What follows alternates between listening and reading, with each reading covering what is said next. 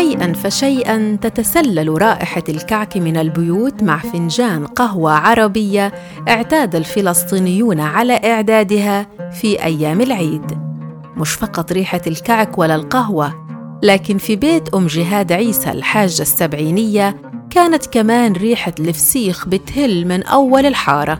هالأكلة اللي مهما اختلفوا أو اتفقوا على حبها إلا إنه ما في بيت بيخلى منها في صباح أول أيام عيد الفطر، لتلحق بها على الغداء طبخة السمائية، هالطبخة الفلسطينية اللي تعتبر عادة من عادات الفلسطينيين ليس فقط في العيد، وإنما طبخة كل المناسبات السعيدة.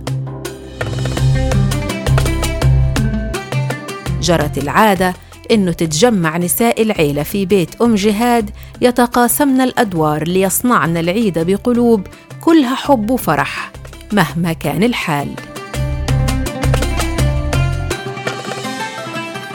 قبل العيد بيومين هيك عملنا كعك وبنعمل معمول، وبعدين قبل العيد بيوم بنحضر الحلو، وليلة العيد بنعمل قبل العيد بليلة بنعمل سماقية، يعني عشان نحن نكون سهرانين وإحنا نعمل كعك ونعمل حاجات زي هيك.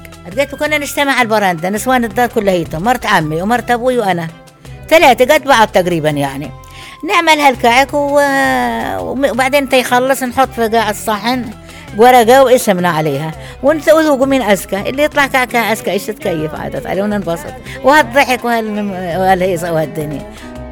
ما تبني النوم كعكها تخبزه بطرف عينها للفران تغمزه، ريت اللي عنده عزابه ما بيجوزه. بالجو مرح وحب، وبنحضر اللي بتقوم بتولع البور، اللي بتقوم بتعمل السلق، اللي بتعصر السماق، اللي بتحط اللحمة على النار وبصير يتحلوش فيها مع البصل والحاجات هذه، ومساعدة يعني كل ما مع التانية مكومين مع بعضنا في صالون. والشاطرة اللي بتقوم تعمل أي شغلة، يعني أي شيء مناسب إلها بتقوم تعمله في التحضير.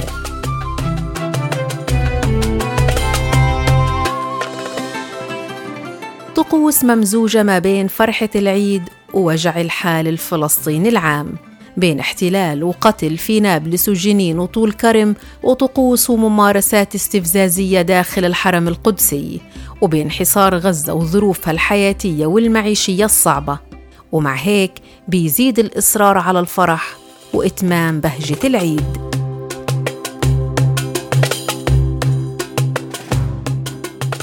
صح، احنا طبعا بنساعد بعضنا، يعني في مثلا ستات أولادهم صغار وجزءهم في شيء معهم راتب، يعني بنساعدهم، بنعطيها مثلا يعني حاجة بسيطية هيك اللي تجيب لابنها بنطلون وقميص أو بلوزة، يعني بديها مثلا يعني حق طبخة عشان يفرحوا الصغار يوم العيد، باخد لي قدر كيلو حلو بروح عليها بديها ببعته مع الأولاد. هاي طقوسنا هيك، وبنحب بعضنا كتير يعني ومبسوطين، ولا واحد بكون مكشر يوم العيد، كلنا بنقدر نضحك ومبسوطين لأنه بنفرح بعض.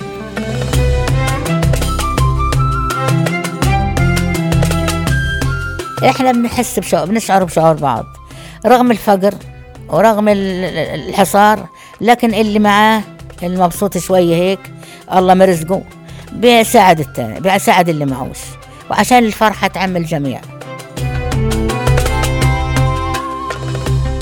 تستقبل أم جهاد في بيتها كل المحبين، أولادها وبناتها وأحفادها، وكلهم بيتجمعوا حواليها بأول يوم عيد. لكن هالسنة فرحة العيد كان لها طعم خاص مع وجود أخوها كمال اللي ارتمى في حضن العيلة، وشعر لأول مرة بفرحة العيد الممزوجة بفرحة الحرية بعد 15 سنة قضاها في سجون الاحتلال.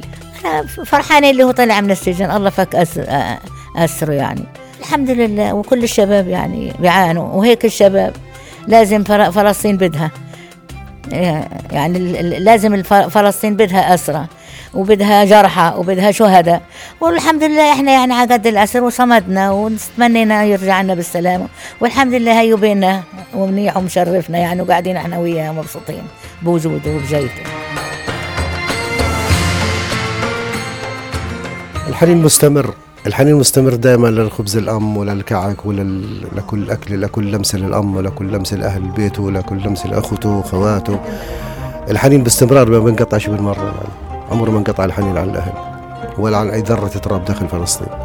احني الى خبز امي وقهوتي ولمستي ان شاء الله. يا كل هالجهد هذا التضحيات اللي صارت هذه من هالشباب كليته، الشهداء والجرحى والاسرى الموجودين، ان شاء الله تتكلل بالنجاح ان شاء الله رب العالمين وبالانتصار، ونرفع علمنا بدولتنا ونطرد الاحتلال من الارض ان شاء الله.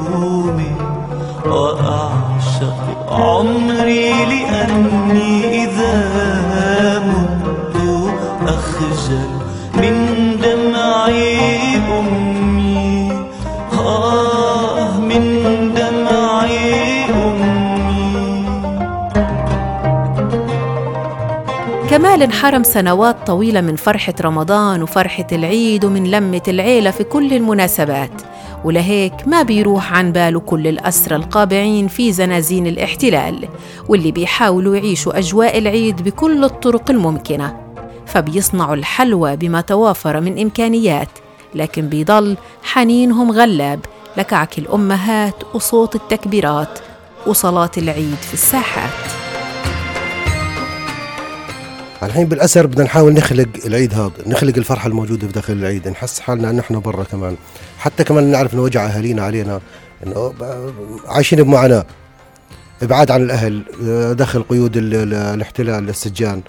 فبدنا نحاول نحسس أهلنا نحن برضو مبسوطين كمان، بنخلق الأجواء هذه من خلال الطقوس اللي بنعملها داخل خارج السجن، بنعملها داخل السجن، بنعمل كعكنا زي ما أهلنا بيعملوا برا والمعمول، مسائل هذه بنجمع حالنا كليتنا الصبح بصلاة العيد، بنتجمع بنلبس أحلى عنا وبنطلع على الفورة، بنسلم على بعض كليتنا بعد خطبة العيد، وبنشارك بعض بالقهوة وبالتمر وبالمعمول والمسائل هذه كلها، بنسلم على بعض وبنروح على غرفنا، بنتزاور بعد صلاة العيد، بنتزاور بعض كأننا عايشين برا بالضبط.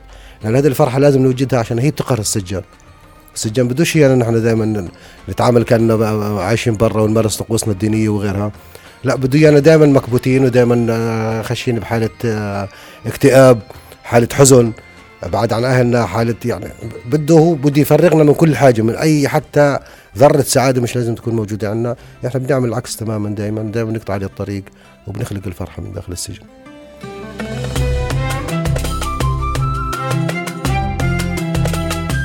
يمكن كمال طفى حنينه بجمعته وعيده مع أخته أم جهاد وبقية العيلة، لكن كتير من الفلسطينيين لازال الألم بيعتصر قلوبهم، سواء في الأسر أو في بلاد الغربة أو حتى في وطنهم المحتل، فهم بشكل أو بآخر محرومين من أنه تكتمل فرحة أعيادهم بسبب الاحتلال اللي أنيابه مغروسة في قلب كل بيت فلسطيني، بيت فيه شهيد وبيت فيه أسير وبيت فيه مغترب وبيت موجوع بالفقر وقلة الحيلة، ولكن كلها بيوت بتحاول تخلق الفرح في العيد بألف طريقة وطريقة، لتقول نحن هنا، خلقنا لنفرح، خلقنا لنصمد، خلقنا لنحلق بأجنحة الأمل بأن العيد الحقيقي قادم، عيد الحرية رغما عن أنف الاحتلال. العيد يا يما لما بلادنا بتعود،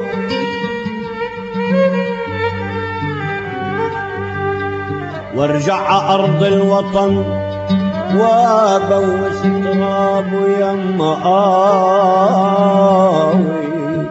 بودكاست على حافة الحياة، إعداد وتقديم حنان أبو دغيم، إخراج صوتي خالد النيرب. يا يما لو جاني العيد، عيدي يما على حدودي، ناس تعايد ايدي بايدي يما، يا يما واني بمسح بارودي.